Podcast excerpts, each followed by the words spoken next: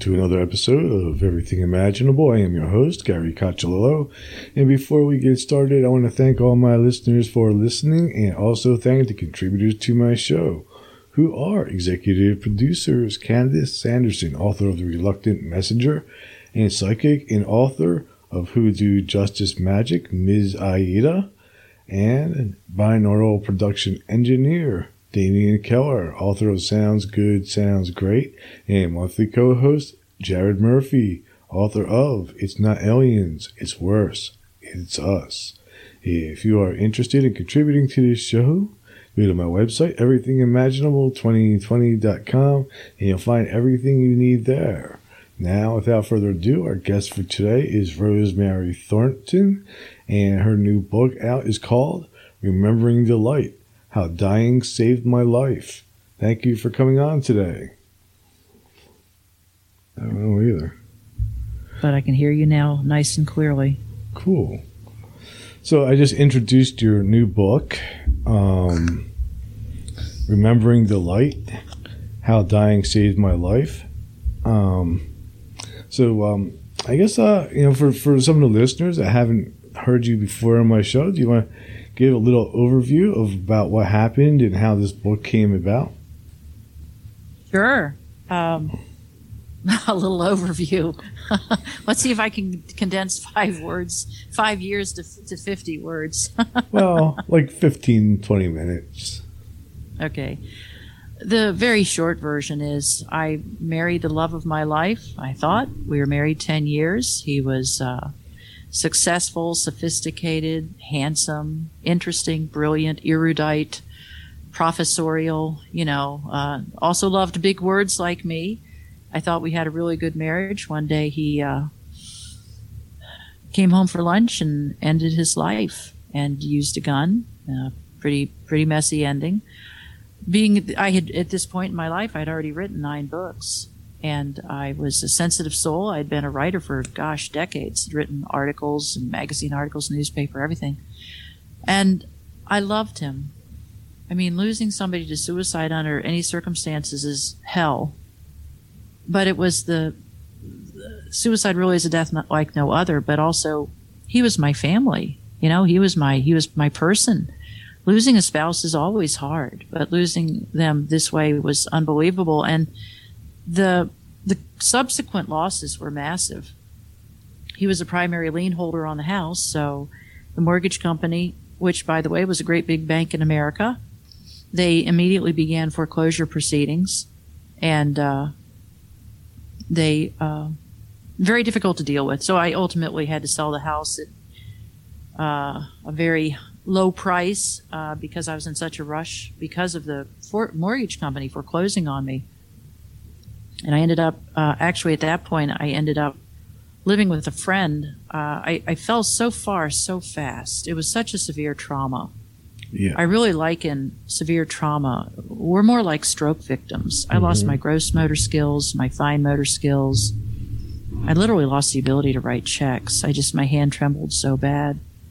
And, uh, it was pretty messed up. I moved in with a friend. I actually lived out of the car briefly, I just a few days, and one of my friends found out. She said, oh, "We're not doing that. You're not living out of the car." So I had gone from being this successful author, married to a, a nice, fancy fellow, to sweeping in a Camry, and I, that, that's a pretty hard fall, pretty fast. And from there, this friend took care of me for four months, which was great. And by take care of me, I mean, I would awaken the household in the middle of the night with my nightmares, screaming, screaming loudly and frequently. I had recurring nightmares that uh, I saw my husband's suicide again and again and again and again and again. And often in the nightmares, I would get to him before he pulled the trigger and I would fall at his feet and say, please don't do this. Please stop. Please don't do this. And other times I would run up to him just as he pulled the trigger. So, you know, even night, I couldn't even find respite at night. And it doesn't take long for that kind of stuff to make a person crazy. So this very dear friend took care of me for four months. One of my favorite things she did from that time. She took me into her home. She took a crazy person into her home.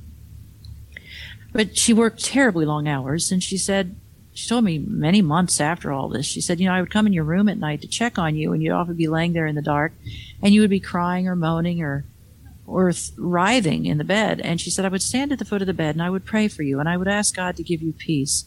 and to give your heart peace and to give your soul rest and that you may have restful slumbers. And she said, invariably, you always calmed down, you quieted down, you stopped writhing, and you fell into a more restful sleep. And I, I mean, that's what suicide survivors, as we are known, that's what we most need is somebody just to give us, to share their love and their light and their peace with us. And I was, I, I, you know, I wrote a part of the reason I wrote a book about this is one for my own sake. Writing helps me think. And also, I, I was actually not, I had zero interest in writing a book about this topic, zero.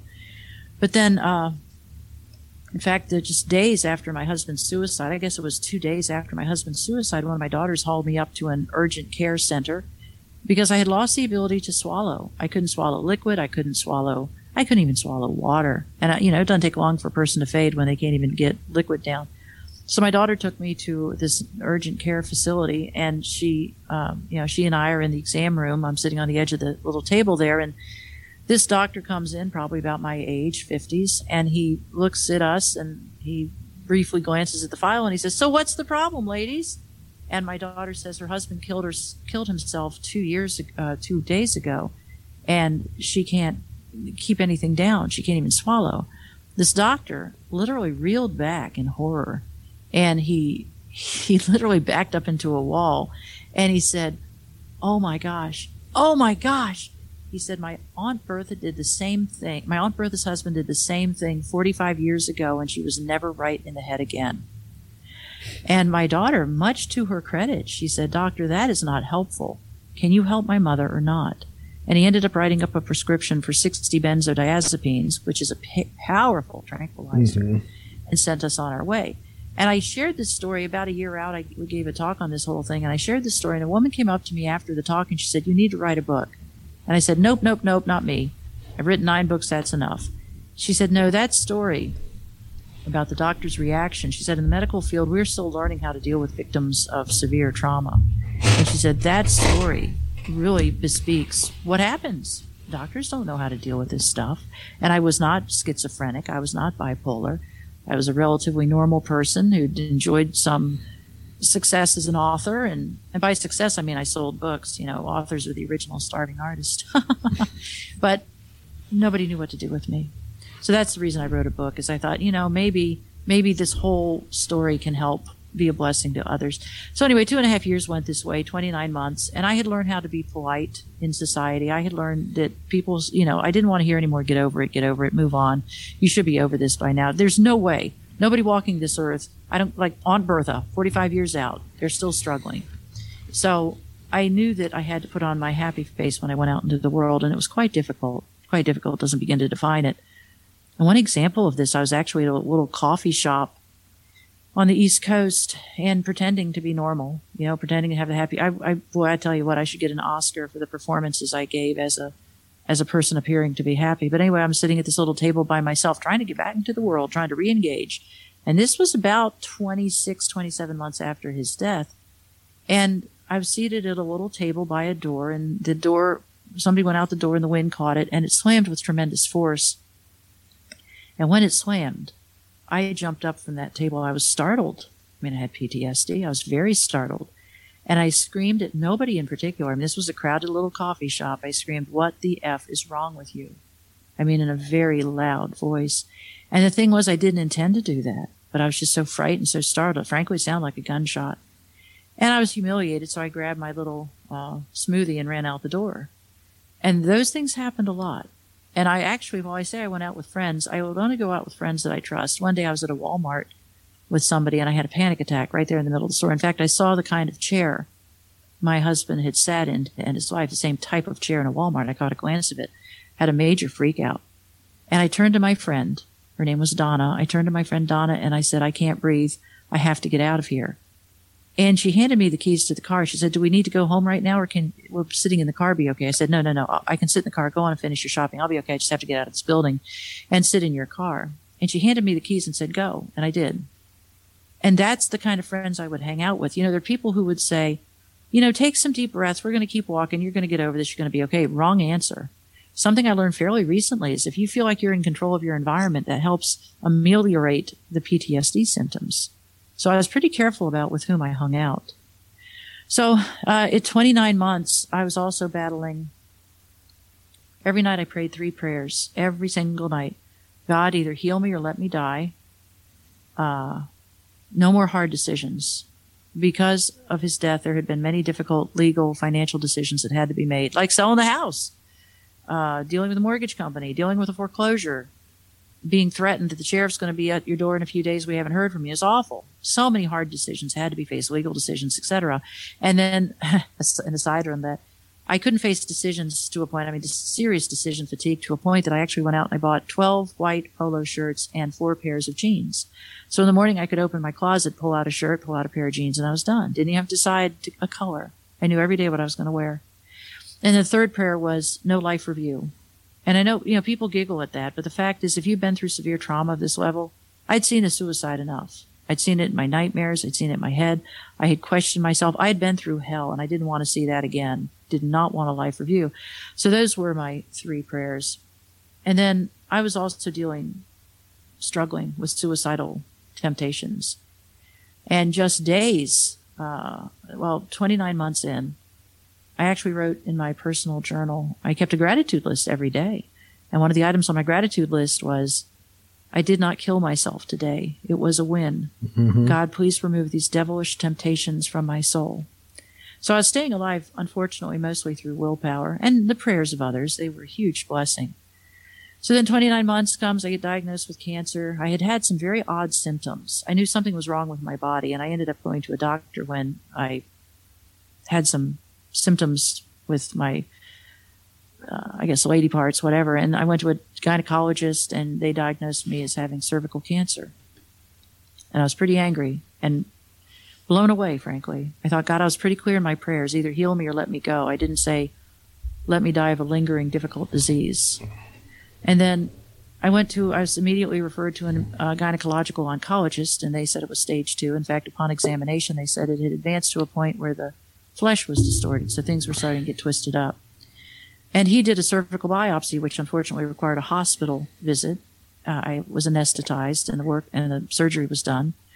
And then upon awakening, because you know they want you out of that room, you know they wake you up in the recovery room, and out you go, off you go, time to go home. And I went to the bathroom, and I came back and said something's very wrong. I'm bleeding profusely, and she said, "You know, once you get home and lie down, you'll be fine." And two more times, I realized I was losing a tremendous amount of blood.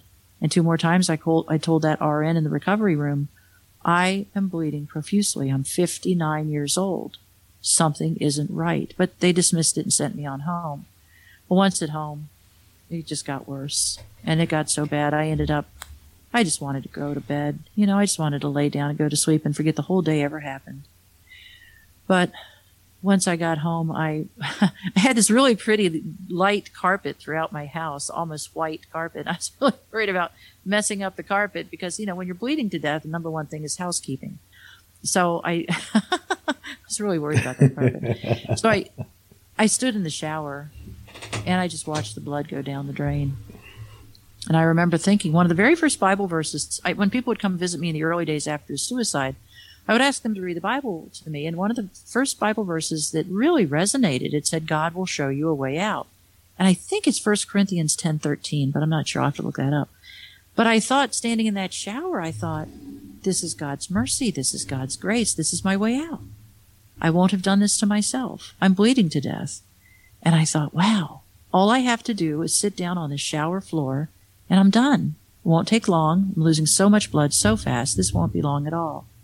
And I thought about that. And then I thought about the two friends that had brought me home from the hospital sitting on the other wall, sitting on the other side of this wall in the living room. And I thought, is that really fair that they come in this place and find me splayed on the floor, splayed on a tile floor, dead from bleeding out? I thought that that would be an ugly thing to see. So I knew once I sat down I wouldn't be able to get back up. So I pushed off the shower wall and ambulance came and got me, took me to a tiny little ER. In the ER, they made more mistakes and they again were dismissive. I actually, at this point, I'm lying on a gurney in this ER. And by the way, it was an ER that was not attached to a hospital. It was a standalone ER. Mm-hmm. And I'm hmm. lying on that gurney. And I grabbed the RN's hand, another RN at my side, different hospital, well, different hospital affiliation, different city. And I grabbed that nurse's hand. I said, promise me you're not going to let me die. Because, you know, now I'm in it. Let's do this. Let's get this right. And she looked in my face with great maternal affection almost, very motherly, very kind, very solicitous, very tender. And she said, Oh, honey, we're not going to let you die. We have many solutions for this. And I was so comforted by that. I thought, all right. Well, they did make some more boo boos and they gave me a shot of Dilaudid, which is a morphine derivative. And what I guess they did not realize was I had lost a catastrophic amount of blood. So that morphine derivative apparently just went right to my heart. And, you know, I'm already down a few, few pints there. Mm-hmm. And I was, I, I was unconscious probably in 60 seconds. And then my friend, uh, again, I had a friend there in the room with me. He said the blood pressure cuff, because they left me, the doctor and the nurse left the room. And the blood pressure cuff, my friend said at the last, uh, next last time he saw it inflate, it said my blood pressure was 32 over 25, which is pretty much dead. And he said at that point, he, he stood up to go get some help and he said, my eyes opened. And I tried to sit up on the gurney. And, you know, that's actually I've learned is very common is the last, the last energy that goes into the dying process. Yeah. People show this burst of energy. I tried to sit up on the gurney. I couldn't quite sit up. So I raised my, he said, you raised your arms up to the sky, wiggled your fingers, you know, raised your head up off the gurney. And he said, you talked to somebody only you could see. And he said, you, you actually wiggled your fingers like a child reaching up for God, reaching up for a father. And, and he said, and then you flop back down. Blood pressure machine said error at the next reading. And that's what got the nurse to come back in. The alarm went off on the blood pressure machine and she came in and they shooed him out. But meanwhile, I was having the time of my life. I was having a great time. Oh my. I, uh, I awakened out of Mhm. what I would only describe as a deep dreamless state. And I awakened being catapulted out of my body, and I mean catapulted. It was like, I've often said it was like toast popping out of a toaster. It was very dramatic. And it was though, and I don't know, I don't know how to define the memory, but it was as though there was a, a sinewy, silvery cord from the crown of my head to the heel of my feet, and somebody pulled back on it like an archer's bow. And when that popped against my back, I heard an audible pop, and I went flying out of that body. And I went further and further away, floating away from that body.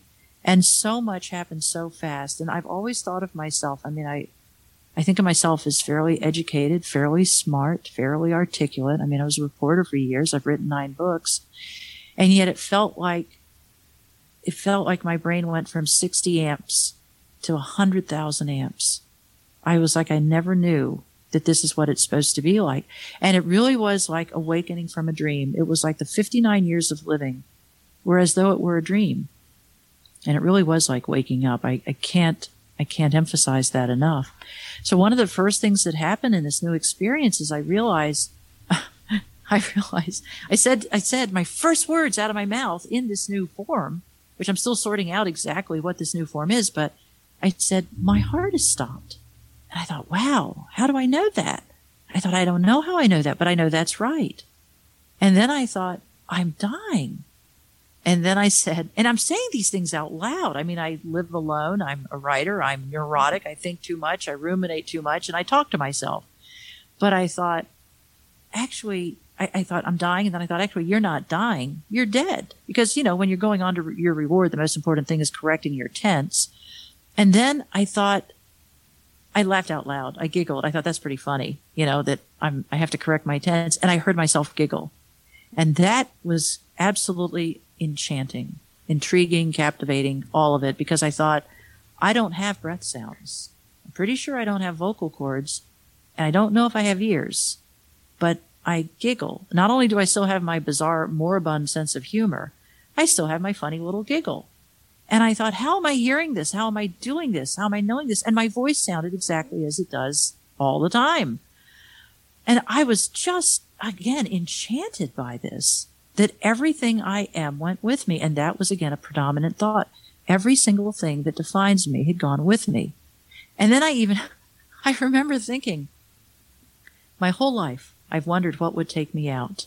And I thought, it was a stupid medical procedure, a very simple medical procedure. And then I thought, one less thing to be worried about, because, you know, I've always been a little worried about how it would all end. and it just did. And it was no big deal. And I even remember thinking, I wish I'd known for 59 years that my ending would be relatively inconsequential. Yeah, I had eight hours of anxiety between the surgery and waking up and all that blood and, and passing out from that dilaudid and blood loss. But I thought, you know, all in all, it wasn't a bad ending.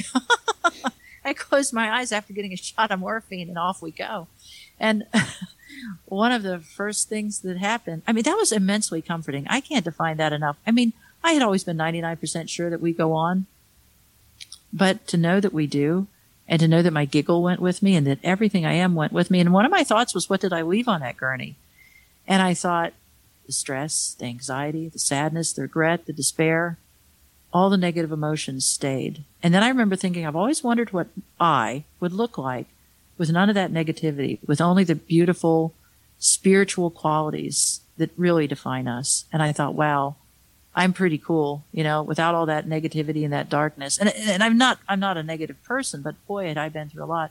And I even remembered thinking about my husband's suicide. And I thought, clean slate, it's over. This is what I've been wanting. I wanted a clean slate and I got it and it's over.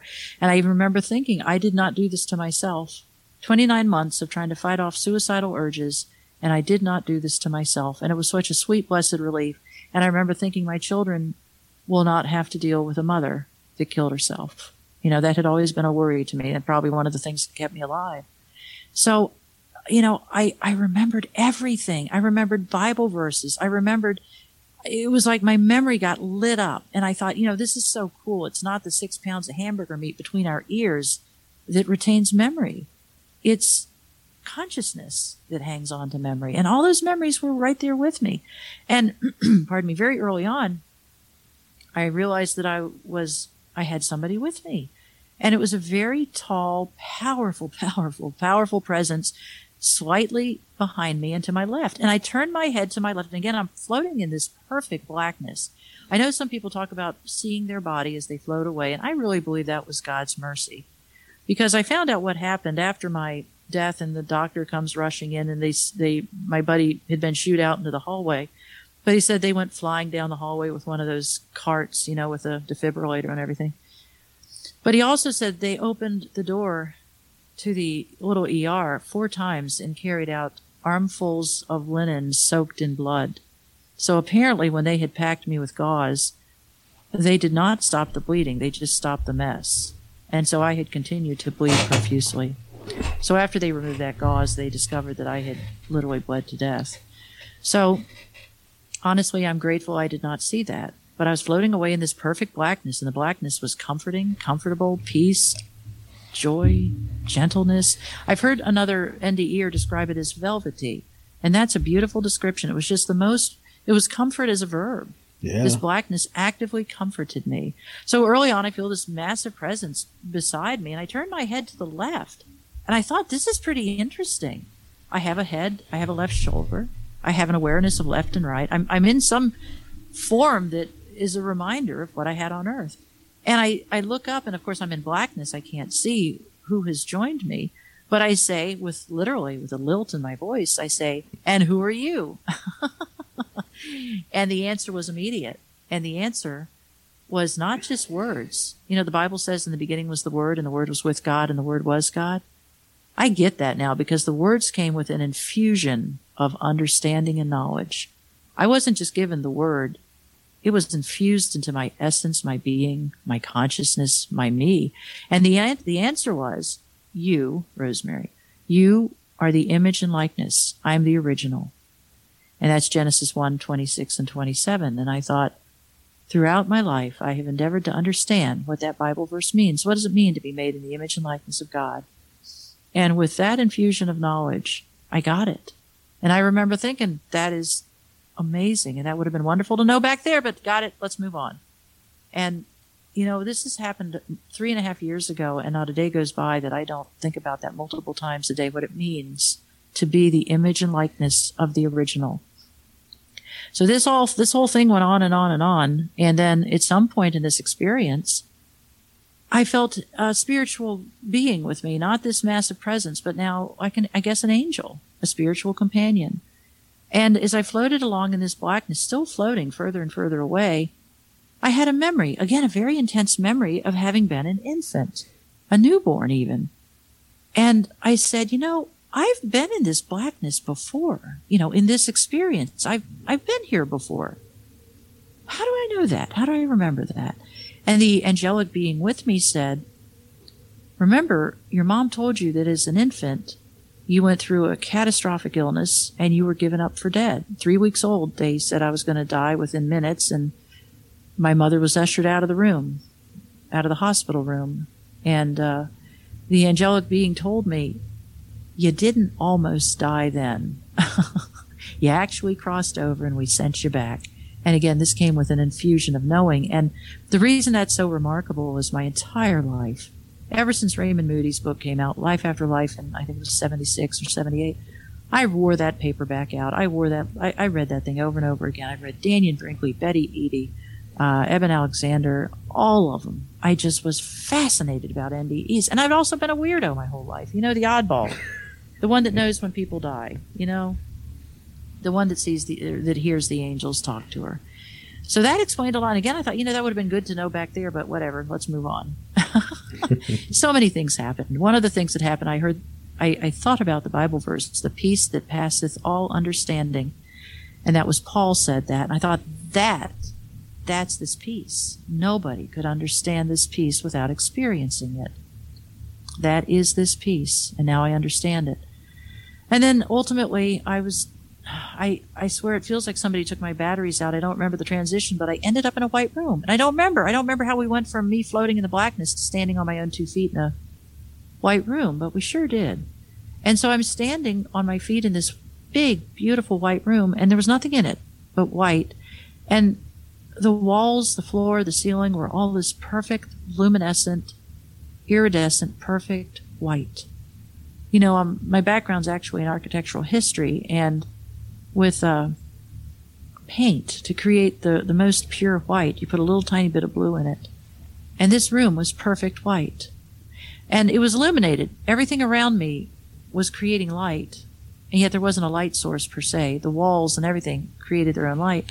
And in this room, there was a very, I don't know, it was like a fog, but it was a, a mist and yet it wasn't cold or damp. Again, the temperature, the climate was perfect. And this mist was very, very thick. And yet I could see ahead of me, I don't know, 15, 25 feet, there was a door. And having read all these NDE books, I knew exactly what that door meant. That door meant we were done. That door meant once I got to that door, I knew, I knew I'd be safely ensconced in heaven. And I pretty much said to anybody that might even be in earshot, I said, you know, I want, I want the door. I know what this means. I want the door. It's been a hard life, hard 59 years. I'm done. And I didn't know. I so wish I'd looked at my hands, my feet, my something to see what I looked like, you know? And yet, even though this thick fog was in this room, I could see through it, which is kind of interesting. I could see that door. And I remember thinking very distinctly, I don't know if I have feet and I don't know if I have legs, but I know that I can move with intention. So I thought, all right, let's get to that door. And I moved toward the door. And I, I looked at this mist and it was swirling around me. This was not just falling. It was like the mist was alive. Every droplet was alive and every droplet was shiny and bright. And it, it danced around me. Like I, it swirled and moved around me, all through me, in me, around. I just, anyway, I, I, could tell it was alive. This mist was alive. And I asked the, the angel that was with me, I said, I, I, feel like I should be able to focus on an individual droplet, but I can't. And I know that sounds nuts. I mean, when's the last time you were in a fog and thought you ought to be able to focus on a droplet?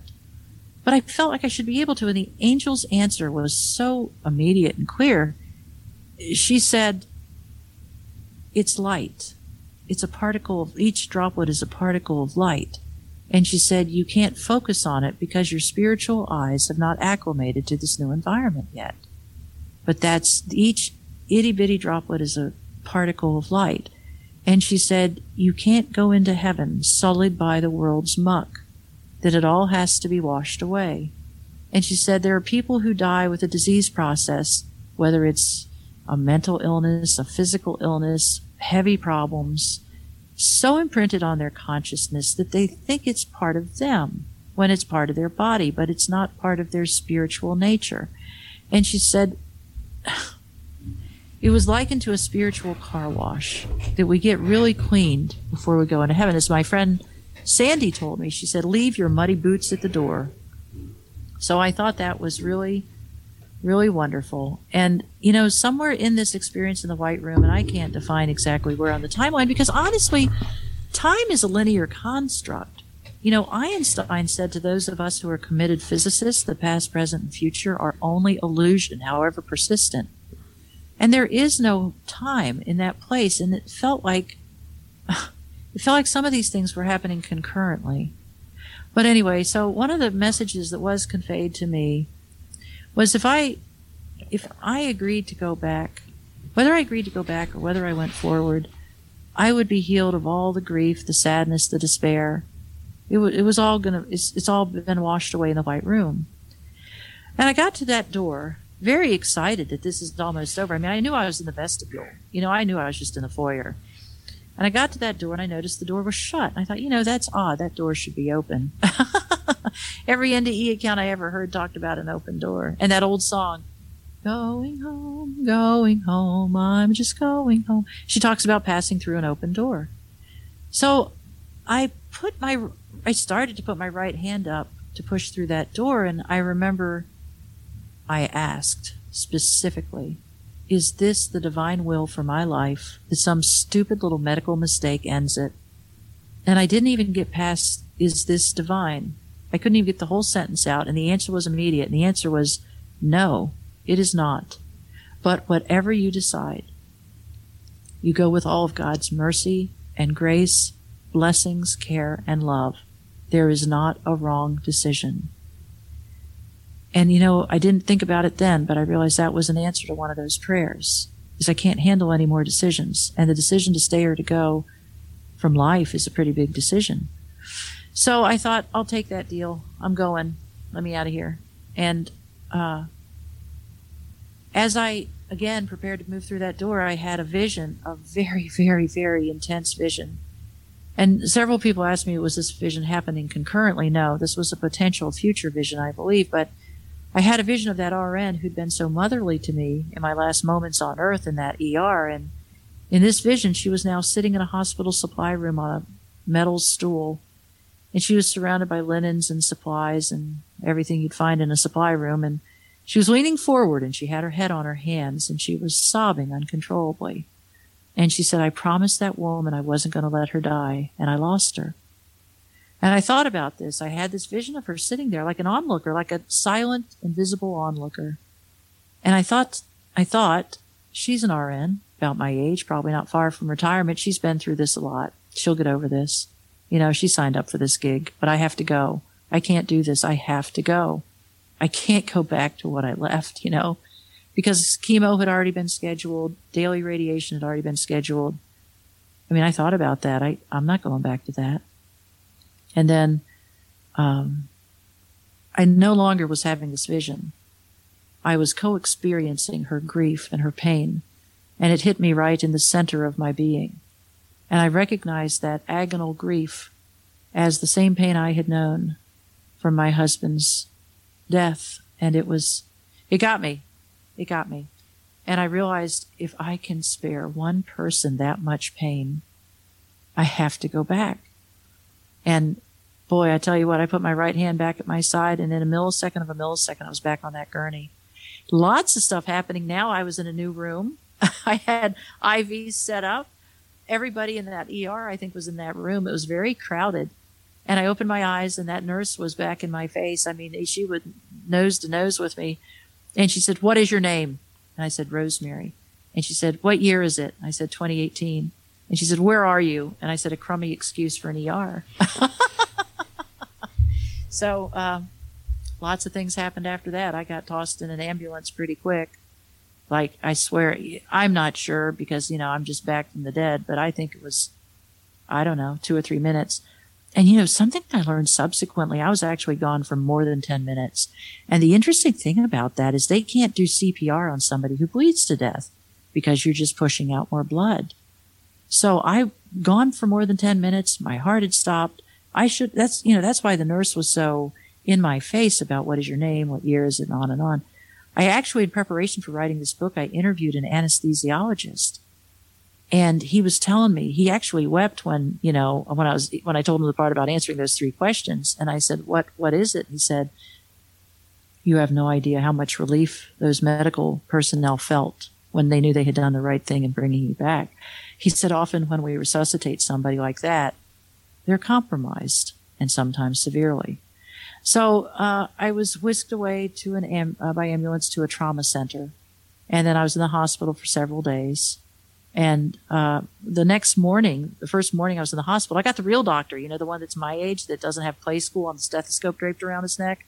and uh, the real doctor sat down with me and he said, uh, Mrs. Thornton, you've had a heart attack. And I said, Not me. I bike, I eat veggies, I'm very healthy. I walk. He said, Not me. Check. I didn't say, I said, Check the name on that folder. and he said, Nope, nope, nope. I'm sure it was you. And he said, You lost so much blood last night, your heart stopped. And that was very affirming because what, you know, that's the first thing I heard. My heart has stopped. And then he said, And your blood work shows that you had a heart attack. The enzymes are elevated. And he said, But this morning they're already coming back down. So that tells us it's not underlying heart disease, that you've had a heart attack. And they whisked me off as I improved through the days. They whisked me off for an awful lot of tests. One of the things the doctor said they were going to do some heart tests because my heart showed damage from having been run dry and the heart attack. And as they're wheeling me off, I said, you know, y'all don't need to do this. The angels said if I agreed to come back, I'd be a-okay. So we don't need to do any of this. And every test they did, I kept saying, you know, the angels were pretty clear. I was going to be fine. So we don't, we don't need to do any of this. And every test showed, in fact, it was so dear. The doctor would come back, you know, the next morning or whatever, and they'd say, Mrs. Thornton, you're a very lucky woman. Your heart is fine. Your heart is perfect. You know, your, your organ fun- your kidney function's perfect. Everything's coming out just fine. And uh, it, it, it, amazed it amazed the doctors uh, at every point in turn that there were no consequences. And again, I interviewed an ER nurse and an ER doctor, and the nurse had told me a story. Uh, and this was you know about a year after this experience. I wanted to get my facts right for my book, but the nurse told me that she had they had a 25 year old man who bled to death in their ER and uh, from internal bleeding, and that they had successfully resuscitated him after he bled to a point where his heart stopped. And they got him back, but she said he died 24 hours later because the organ damage was so catastrophic that he couldn't survive it. And for a 59 year old woman to come back from this with absolutely no lingering effects, I mean, this is three and a half years now. And then the PS to this is it took some time and I had to find another oncologist. It turns out when you walk into your oncologist office and they're ready for you to start chemo in a few days, and you say, well, you know what? Uh, actually, I was healed in heaven. We don't, that stage two cancer thing, we don't need to worry about that anymore. And boy, that, that oncologist, God bless him. I know he's trying to follow his highest sense of right, but I got a lecture on how I would die if this cancer went untreated. And, you know, after all, it was stage two, and what a blessing we'd found it when we had, and they were going to start me on cisplatin immediately and daily radiation and on and on and on. And I said, Doctor, I feel pretty confident that this has been dealt with in heaven and I don't need this. And he was not happy. And I had to find another oncologist. And then we kind of started again and she did a lot of tests and ultimately did another very involved surgical biopsy, another operation. But she actually, uh, she actually woke me up while I was in recovery. That second doctor, she woke me up and she, through tears, she said, you're right. There is not one cell left of cancer. You're, you're, she said, in fact, this is what she said. Actually, she told my friend who was out in the recovery or out in the waiting area, she said, her flesh is so pink and pretty and perfect that were it not for those medical tests, I would not believe she ever had cancer. So that was pretty dramatic. A number one question I probably get asked is, how do you know you really died? One, I have medical proof. Two, that's pretty dramatic to die with stage two cancer and to come back completely restored. And you know, the angels told me if I agreed to come back, I'd be healed. The other thing that happened, I noticed early on, I had had arthritis in both wrists, perhaps from being a career writer. The arthritis was gone. I had a busted shoulder and a bad knee, and those were healed as well. The other day I was walking some, I try to walk five miles several times a week, even now. The other day I was walking somewhere and I realized my knee was bothering me. I was like, oh man, wait a second, this was healed in heaven.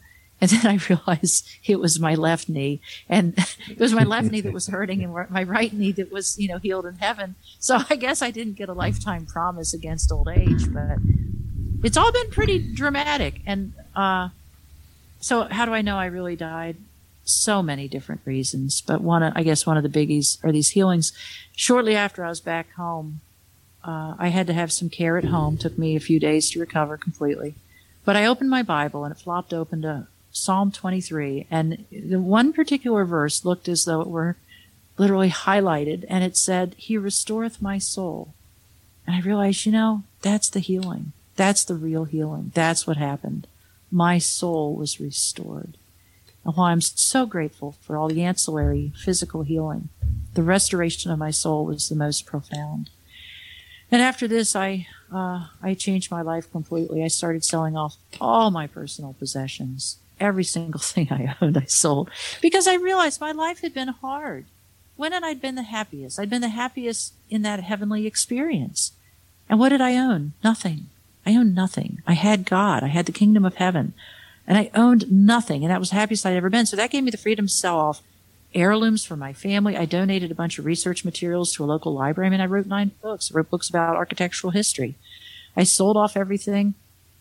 And you know, it was so cool. I would stand over these items, like my mama's couch that I'd held onto for decades. She'd been dead 20 years. And I thought, you know, this couch is, has spiritual qualities of comfort and beauty and and happy memories, I thought, you know, I can hang on to the spiritual qualities and let the thing go. And I asked God to, to bring the right person to buy this item, that it would bless them as it had blessed me. And I met so many cool people. So I sold everything, sold my car. That shocked everybody. I had a really pretty brand new camera, sold that. And uh, nobody could believe I sold my car. Bought a slightly used Prius, and then I sold my house, listed it, and it sold two hours later. Then I packed my slightly used Prius with a remnant of my earthly belongings, moved a thousand miles due west, moved in with a family member, and lived in a lived in his spare bedroom. And honestly, that you know, looking back at those three prayers, heal me or let me die, I got both, which is pretty amazing. The second one, spare me the life review, no life review. And three, no more hard decisions. You know, I learned there are no wrong decisions as long as we're trying to do God's will, as long as we're trying to do that which blesses all, we're not going to make a wrong choice. So my three prayers of petition, very simple childlike prayers, were beautifully answered. And you know, it it took away the grief. I was had this not happened, I have no. I mean, the title of my book is "Remembering the Light: How Dying Saved My Life." That title is for real. I do believe dying saved me. Had it not been for this, I don't know how much longer I could have resisted the suicidal urges. And one of the things that went away forever was that desire to end my life because I recognize we're here on a spiritual contract. And you know, if we void that, if we breach that, I believe somehow the experience has to be repeated. You know, we're, we're, we have to go through these experiences, hard as they might be. So mm-hmm. that's the short version. And boy, am I glad that book is done. Boy, oh boy, oh boy. Three years I spent working on that book. And, and oh my gosh, so many times I went through hard times. Even now, you know, I still have issues. I, and issues are wrong. Life is hard. Life is hard when you're a sensitive soul. And I still have hard times. So many times I almost pitched that book right into the dumpster. I'm like, you know what? I don't need to do this. I don't want to do this. But friends and others encouraged me to push on. So it did get done. It's fantastic that you finished it. You were probably one of my first NDE interviews when I started this podcast. And, um, you know, I mean, since then I've done, I don't know, dozens of them. And, uh, I think I had told you back then about like when I had my NDE with a seizure and I was like in that same blackness that you were in. And and I was completely aware. And you know, and it was like the I could feel left and right, and you know, I was still thinking, and and I liked it. Like I liked it so much that I didn't want to come back. You know, like I never had like the, the room experience. Maybe I wasn't far enough gone. Um, but I know that you know the, the peace was absolutely incredible, and it took away like any fear of dying and even more importantly, it took away the fear of living too. Hmm. That's a really good point. That is a very good point. because they sort of go hand in hand. I think. Yeah, I have. You know, I, I heard a talk given by a hospice nurse, and she said she can always tell when she walks into the room of somebody who's had an NDE because they're like, "Come on, come on, come on, let's get the show on the road. Let's do this. Let's do this." You know. yeah. So yes, it does take away your fear of dying. It does. It it changed me in so many ways. Uh, you know, somebody said the average NDE it takes seven years to assimilate the experience because it's it's you know, a lot of gravitas there, and they said, so how did you do it in three and or two or whatever? I mean, I'm three and a half years out, as I mentioned, but I think I spent 59 years figuring out that first thing that happened, you know? So I had mm-hmm. 59 years to wonder. I mean, I never knew that I had actually crossed over as an infant. I know my mother had told me that she got ushered out of the hospital about 4 p.m., you know, 1959, and was told uh, it was blood poisoning, actually. I developed a staph infection in the hospital as an infant and the, she was told her kidneys have shut down and now it's her other organs are failing rapidly she won't last the night so my mother was put out of that hospital and she went home and grabbed a friend in church and those two women stayed up all night and prayed for me and my mother told me when she went back to the hospital i mean what a long night you know what a long night for a mother with a newborn baby she said that the next morning she was at the hospital as soon as the doors were open and uh, she said a nun handed me over to her and said, "Your prayers saved this baby." And I, I never knew that until I actually died. That I had been there as an infant, and that made a lot of sense. You know, that explains so much of my life. I mean, as a kid, I heard and saw things that other people didn't, and I'd say, "Did you see that?" And people would say, "No." And I just thought everybody heard and saw those things. I mean, it does isolate you as a kid when you're different. Yeah, yeah, definitely. I don't know about that seven year thing. Um, like I know, like my experience changed me a lot.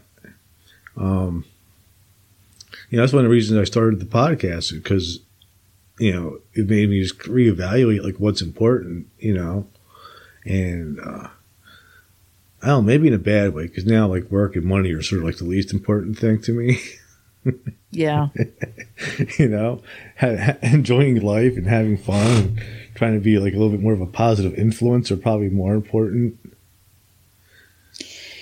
Yeah, that's, you know what, that's interesting. Um, one of the big things that happened, I mean, there was so much more that happened after this, but one of the things, pardon me, one of the things the angels told me was that this whole experience had been encapsulated. You know, all the the sadness and the pain and the misery and the, the rough stuff with my husband. I mean, this, you know, just the, the challenges, the ugliness, that it had been encapsulated and it couldn't hurt me anymore. And that was such an interesting term to use for a his, architectural historian because often when you're dealing with a potential contaminant, it's better to con- encapsulate it rather than try to remove, remove it. Sometimes in its removal, you um, you break it uh, you break it up and, and, and put more of it into the environment. So that encapsulation was such a blessing. But that's what I was told. This has been encapsulated. This cannot hurt you. This cannot hurt you anymore. And there were so many questions about him that were answered. I mean, one of the questions I asked is, "Where is my husband now?" Because there's a lot of people that believe that, you know, when you die, uh, when you die by suicide, you you go into darkness or go to hell or anything like that. And the angel said, well, he's with us. And I said, okay, but where? Where, you know, like what's, what's he experiencing now? What's happening? And they said, none of your business. I said, wait, what? That's kind of brusque for beings that keep company with the Most High God. What do you mean, none of my business? He was my husband. And they said, we work out our own salvation with fear and trembling. You do not work out his salvation. And I had prayed for him so faithfully. He had been an agnostic, and I really thought it was my duty to make him a believer, you know, bring him to an understanding of the of God. And I was in misery afterwards, realizing this man died, and I failed. You know, I, I took it upon myself as my personal charge to teach him about the things of divinity, and I failed. And that none of your business was so liberating so liberating. I mean, we're not responsible for another human being's salvation or their suicide or any of that. And it was just right for me. It was exactly what I needed to hear to set me free. And even now, there are times I think, oh gosh, you know, it's, there's still times when I feel these little bits of doubt and guilt. And then I think, no, no, that's not on me. You know, that, that he's with God and he's okay, but it is none of my business. That is just so liberating. Absolutely. Also, one of the common elements too that I have heard um, too is um, people being healed after their near death experience. I'll say I've had about maybe four or five interviews where I've heard that happen. Um, and it, it's just kind of, uh, I don't know. It, it's, you know, it's always the same thing too. It's like that mist or, or, or some type of water or something like that, that or shower type of experience that people have. And then when they return, they're healed. And a lot of times they're mm. healed, not just the physical elements, but of uh, mental suffering as well. Huh. I, you know, that's fascinating because I, I can't say that I have, I've, you know, when they were loading me into that ambulance out of that ER and, the, you know, they whisked me out and put me in an ambulance, taking me to a, a real hospital. One of the thoughts was I just had an NDE but it was nothing like I've read about. In fact, that's one of the frequently asked questions I get is how do we know you're not making this up? Well, I've spent my life reading about them. If I was going to make up something, it would be a lot more traditional. You know, let's have a field of wildflowers. Let's have a tunnel. Let's have whoosh sounds. You know, let's have something that mirrors the stories we all hear. Mine was so unique, but that's interesting that others experience the, the cleansing, you know, the whiteness, the cleansing, the mist, the rain. Yeah, yeah, it actually seems to be pretty common, and um, huh.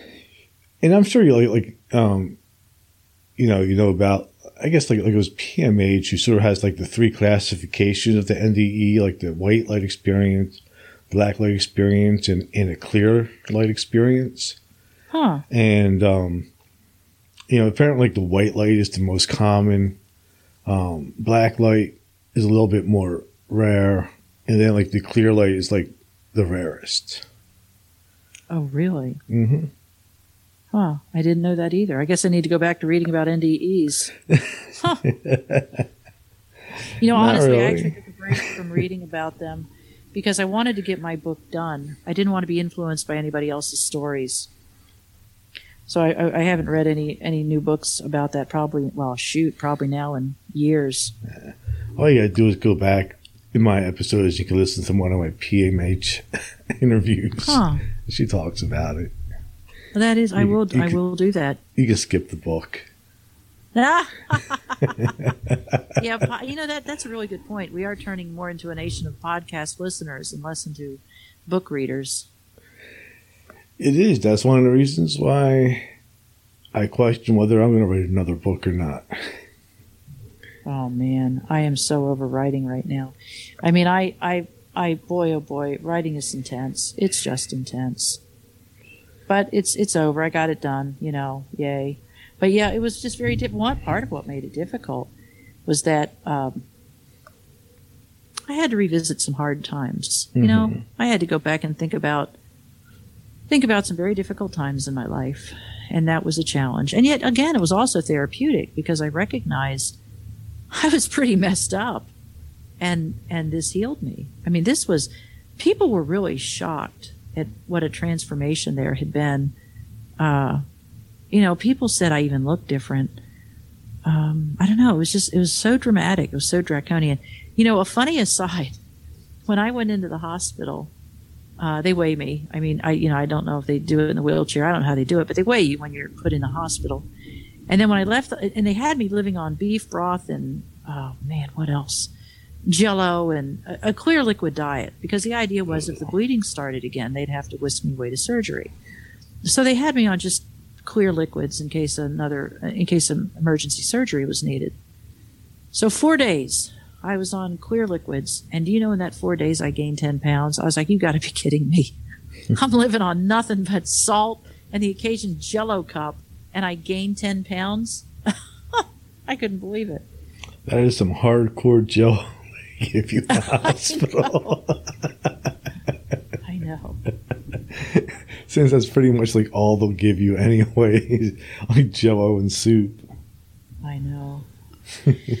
so, yeah, it was um, it was It's quite a thing. All, the whole thing was quite a thing. I think I had mentioned prior that uh, my blood work upon admission to that hospital was real bad. I mean, it's just barely enough to keep a human being alive, obviously. I think my hemoglobin was like 6.7 or maybe even lower. I don't know.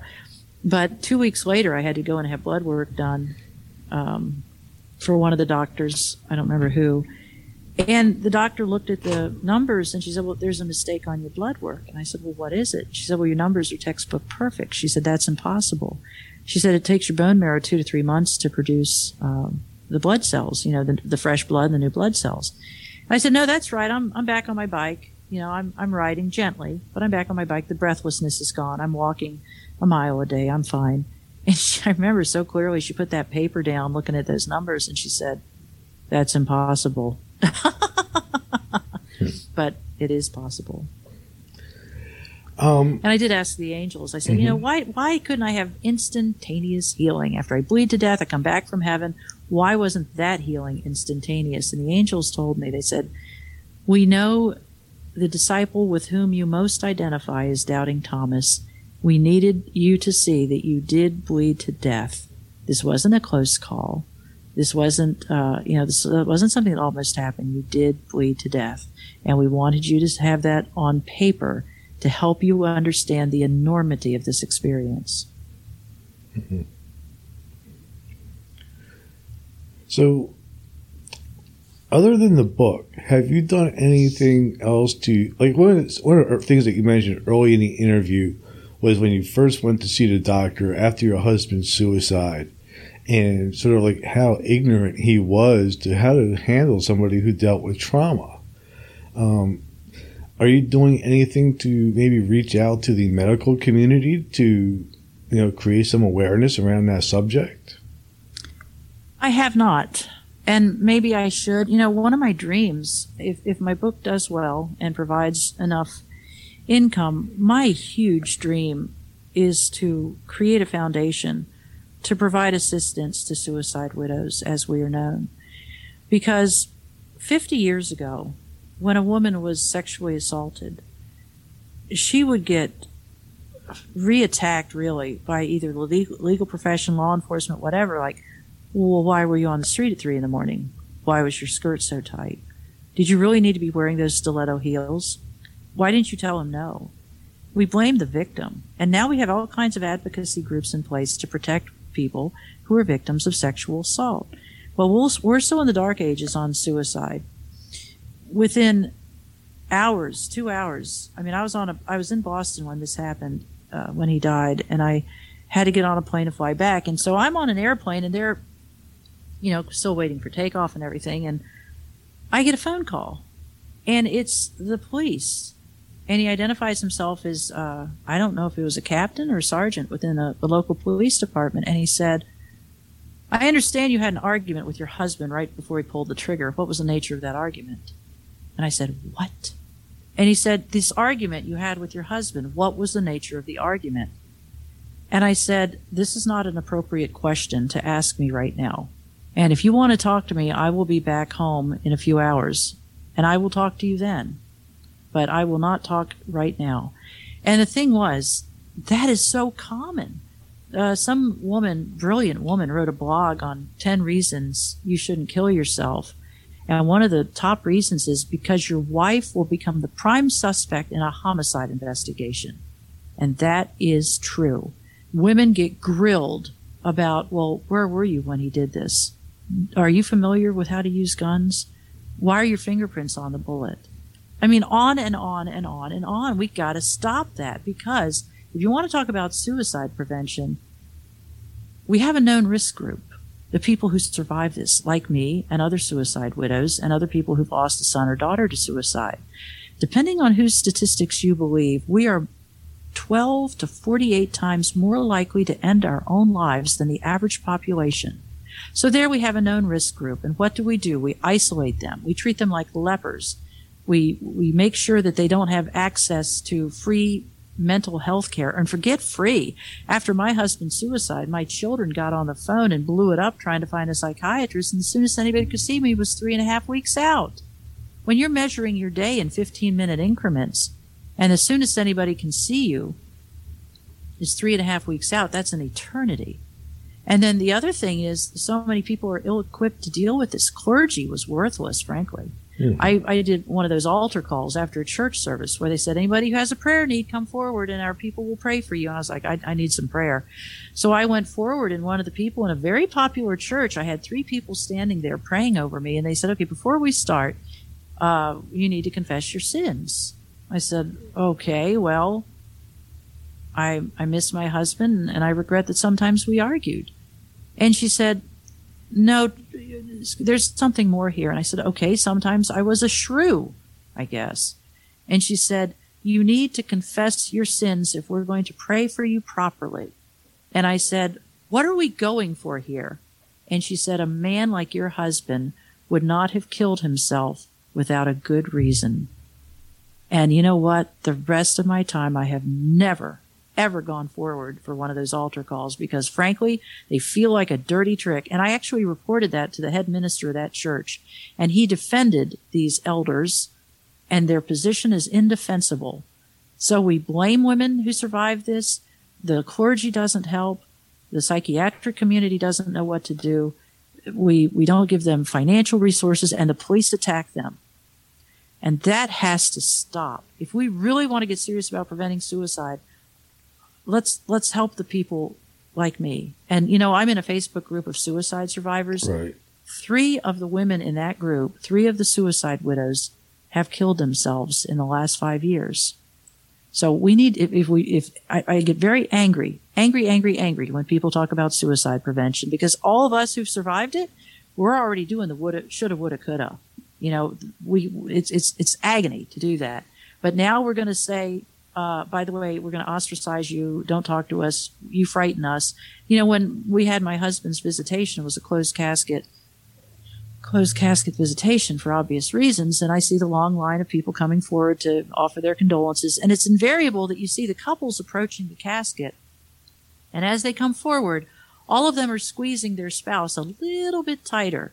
And then, and then there are the few, frankly, idiots who come up to you and say, I don't know what I'd do if anything happened to my Bobby. I'd just lay down and die. And I wanted to say to them, well, you know what? I guess I didn't love my husband as much as you love your Bobby. I, people say things to comfort themselves, and they need to stop that. They say things because you frighten them. They, they stay away from you because they think that somehow what you went through is catching. And they want to make sure that what you have, have had happen never happens to them. But yeah, when you want to help somebody in trauma, show up and shut up. They don't need to hear platitudes, cliches. He's in a better place. This happened for a reason. God doesn't give us more than he can than we can handle. Yeah, God does give us more than we can handle because you know what? Maybe if it works out, if our knees don't buckle from the pain and the weight of it all, maybe God can help us through it. But God gives us more than we can handle all the time. And I just I get so angry. And you know, I actually had a meal with somebody, a holiday meal with somebody, and after the holiday meal, they got up and they went in the kitchen and I looked out at them and I saw them sobbing over the sink, sobbing. And I got up there, I got up and I walked out to the kitchen and I stood next to her and I said, you doing okay? And she said, no. And she said, she said, my, uh, I have a loved one who killed himself. And I said, believe it or not, I understand. And she said, how could you? And I told her. And I said, what I said was, They did an awful thing to us, didn't they? And she said, Yes. And I said, And we somehow have to pretend to be happy all the damn time, don't we? And she said, Yes. And, and ultimately, I got her to giggle a little bit and I got her to laughing. And we became fast friends. But I, I, I can I can talk to people like that because I get it. Just like when I was hurting so bad, people talk to me. The people who said to me, my son killed himself seven years ago and I understand. I wanted to hear what they had to say. Mm-hmm. I wanted to hear more from them. But these people with all these hackneyed cliches, I have no interest in their opinion. Yeah. F cliches. I yeah. understand that. You know, anytime I've been through like a bad situation and people would throw cliches at me, it would just make me more angry. Like when my parents passed away, it made me more angry. Um, and, and like, I mean, I had a, a friend that used to work with him. This was about 35 years ago. We worked together And then after work, we, you know, we go to his house and play guitar and eat and hang out. We were pretty close. And he, um, well, he shot his girlfriend, then shot himself. It was a, a homicide, suicide type of situation. And, and I remember like I would try to share that with people, and people just was like, you know, they would say stupid crap. It never yes. made it better. No, nobody ever said anything ever to me to make me feel better about that. ever. I know. I know. Healing, you know, one of the things somebody shared with, you know, it's pretty interesting. After my husband did this, I didn't want anybody talking to me because they weren't helping. And there were a few, and I mean in the hours and days after this, there were a few people that came in and knew what to say and knew what to do. One of the great blessings was this woman who was a friend, and she kind of been a friend on the periphery of my life. She came over and she sat on the couch with me, and she would just hold me while I screamed. And I am an insanely private, self disciplined person. And yet the noises that came out of my mouth surprised even me. And my daughter came to call it the pterodactyl scream. But I would just screech. I, it was like somehow the only way I could let the pain out. This friend, she never ever said, stop that screaming. She never ever said, stop that crying. She put her arm around me and held me like, like a child. You know, I mean, we're sitting side by side on the couch. She just draped her arm over my shoulder and held me like a child. And she said, she would, say what she would say, once she'd just be quiet. And then she'd say, there's going to be a day when this doesn't hurt this bad, but that's not today, you know? That touched my heart. I remember it. I don't remember crap from those early days, but I remember that. And then another person that came, I said, I need to talk to um, a friend. and this friend had lost somebody very close to her to suicide years earlier.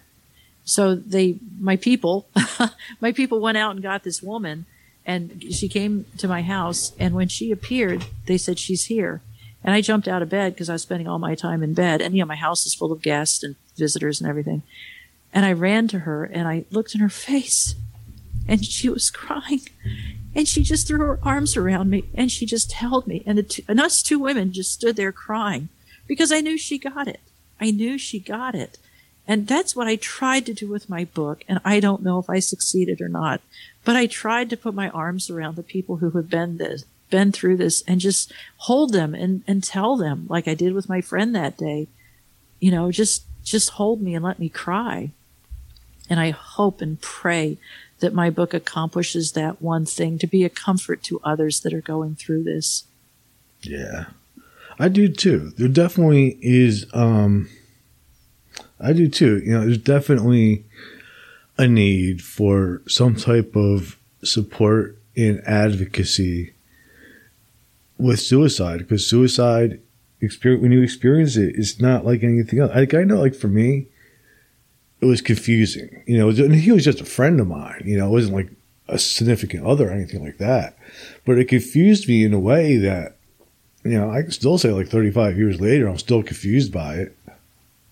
Oh yeah, well, and it's frequently been said suicide is a death like no other, and that's true. And that's that's you know it's interesting. You use the word confusion. That's that's a great word. That's part of what took me down. Was why did he do this? I thought he loved me. I thought we loved each other. I thought he cared about me. I thought he worried about me. How could he do this to me? I must ask those questions. Shoot, thousand times, if not more. And you know, the other boy, I tell you, one of the other big life lessons I learned. I after I moved out of my friend Tracy's house, I moved into a rental unit and I had to have a caretaker. A very sweet friend offered to move into this house with me and share expenses, which was hugely helpful. So we got a three bedroom, two bath house. I had a dog at the time, loved that dog. And so we lived together and he helped me remember to eat, which I lost uh, 40 pounds, which is pretty much everything I could lose. And, but so this neighbor saw us moving into this new rental house or this, you know, 1960s rental house. And this neighbor appeared on my door one morning and she had a plate full of delicious little, well, she had Rice Krispie treats. Who doesn't love Rice Krispie treats? And I'm still in badly wounded mode. This is about four months after his suicide. And so I introduced myself and she said, I saw the moving truck. I thought you might need a snack. And she handed me this beautiful plate of, you know, these tasty marshmallow treats. and, uh, I was still so wounded, and I said, uh, "I yeah, I used to live over there, and I had to move to a few cities away because my husband killed himself, and I'm I'm not doing well." And this young woman burst into tears. And I felt so bad that I had said something that had upset her so much. And she composed herself pretty quickly and she said, I'm so sorry. I'm so sorry. She said, My brother killed himself several years ago. And people don't understand what it does to you, what it does to the family. She said, Our family will never be the same. And I have subsequently learned that when I do say, you know, if I, and I'm less prone to share it these days verbally, but when I do say that, somebody will burst into tears. Mm-hmm. And I look at them and I say, Oh, you lost someone too. And they just nod. You know, it's, it's quite a weird group to be, weird is the wrong word. It's quite a hard group to be part of. But boy, it sure is easy to identify one another. Yeah, yeah, it, it's weird. And like also like with my friend who, who who did the suicide, the homicide suicide. I'll say about like twenty years later, I ended up working with his brother, and I didn't realize it was his brother right away. And then I, I went up to him. I said, are, are, are, you Bill's brother?" And he goes, "Yeah." I said, "Oh, I knew Bill." And like after that, like the dude didn't want to talk to me anymore, like because he was just like, "Oh," because nobody knew, you know it was just uncomfortable for him. Yes, I struggle with that too. I, I mean, I, I don't know the reason. I don't know the details, but it's it is so um, discomforting.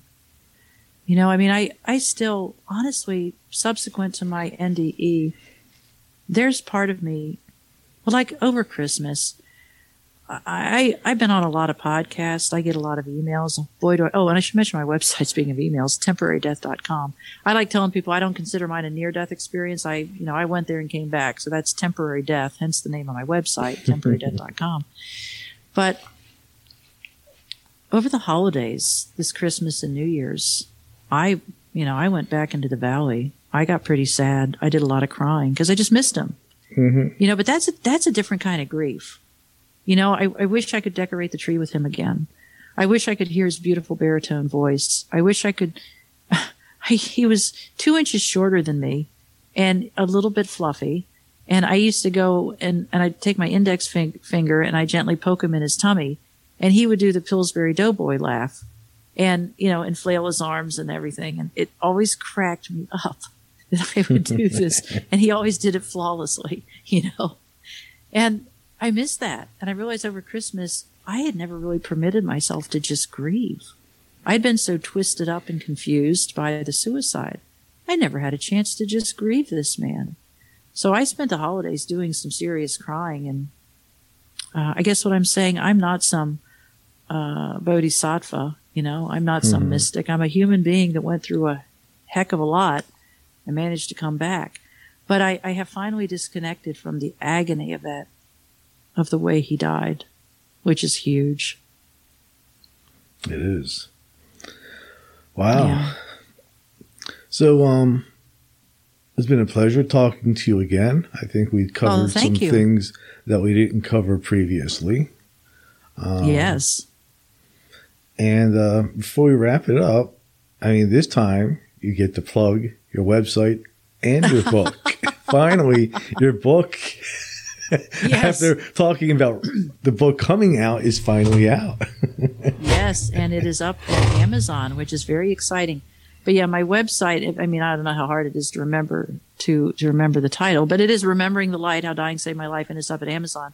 But if you go to my website, uh, temporarydeath.com, it has some more information on the book. And I have a, a sample chapter up at the website if people want to read it so they can they can sample a chapter before they commit. I think at Amazon somebody told me you can read two free chapters before you actually have to buy the book. So lots of places you can take a look. I, I hope folks enjoy it. Above all, you know, I had so many freaking panics about should I really write this book? This this I don't need it. I don't need the publicity. I don't I don't want I don't want to be in the public spotlight. You know, don't want it. Don't need it. I'm very private. But then I thought, you know, there were so many human angels that helped me along the way, like the woman with the Rice Krispie treats. And, uh, because, you know what, subsequent to that story, very brief, briefly, she looked at me and she said, You look pretty gaunt. Are you eating?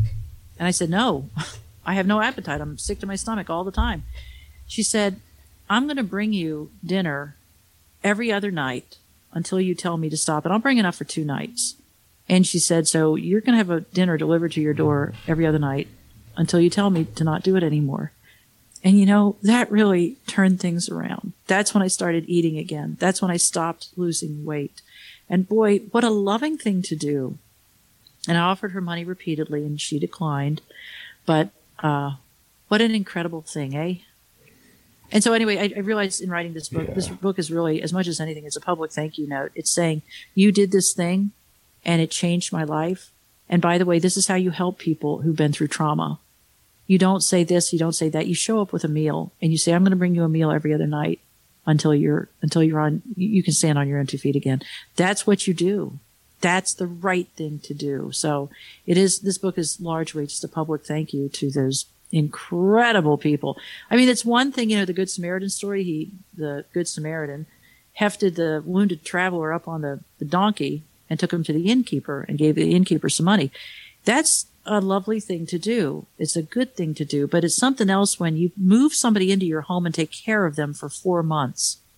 It's something else when you live with somebody for two years and make sure they eat occasionally. I mean, that's heavy lifting. But and I would tell these people, I told them too many times to count. I said, I am beyond economical repair. Let me go. Just let me fade off into the sunset. Stop trying to save me. I'm not worth it. But they saw something in me I could not see in myself, and so they kept trying. And that's the other reason I had to write this book, is because I I have to I don't know. I, I guess I, I want I want people to know this story I want to glorify God and I want to, I want to say, this is how you help. This is how you are a helper. Wow. It's incredible. You know, and it's nice too to hear something about the goodness of humanity for change. That's a really good point, actually. You're right. There are so many good people. And you know what's fascinating? When my husband and I, we lived in a beautiful house in a beautiful place. And we had these parties where all these fancy folks would come. I mean, you know, we, we had a good life. And do you know, after his death, the fancy folks went away. And do you know who saved me was the, uh, the simple folks, the folks who aren't sure how to make the, uh, make the electric bill payment that month. You know, the folks who, who are grateful when they find a $5 bill in an old coat pocket. Those are the folks who stepped into the fray to save, to save me. Hmm. Yeah, they're the ones that usually understand. Yes. Yep. All hmm. those fancy friends we had vanished. Hmm. Well, it was a pleasure talking to you today. Thank you for oh, coming you. back on. Thank and you, and thank you for the opportunity to to do this again and to share my book. Oh, Yay on the book. I'm I know. so proud of myself for finishing that lugubrious task. Yep. Now it's time for the sequel. It's laborious. Oh my gosh. Yeah. Let's talk about that uh, like in 20 or 30 years. awesome. Well, thank you for coming on and uh, hang on for one moment and i'm just going to play the outro. And then the um, links to your website and to the book on amazon will be in the notes of this episode. Thank you. Thank you.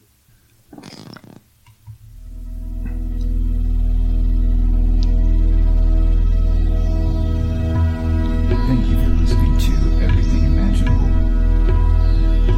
You can reach Gary at everythingimaginable2020.com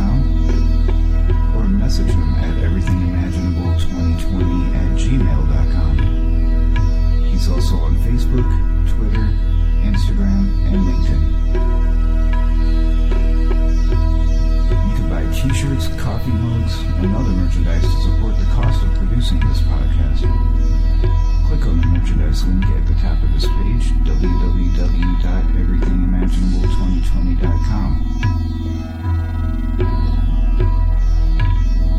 can also buy the book Enlightenment Guarantee.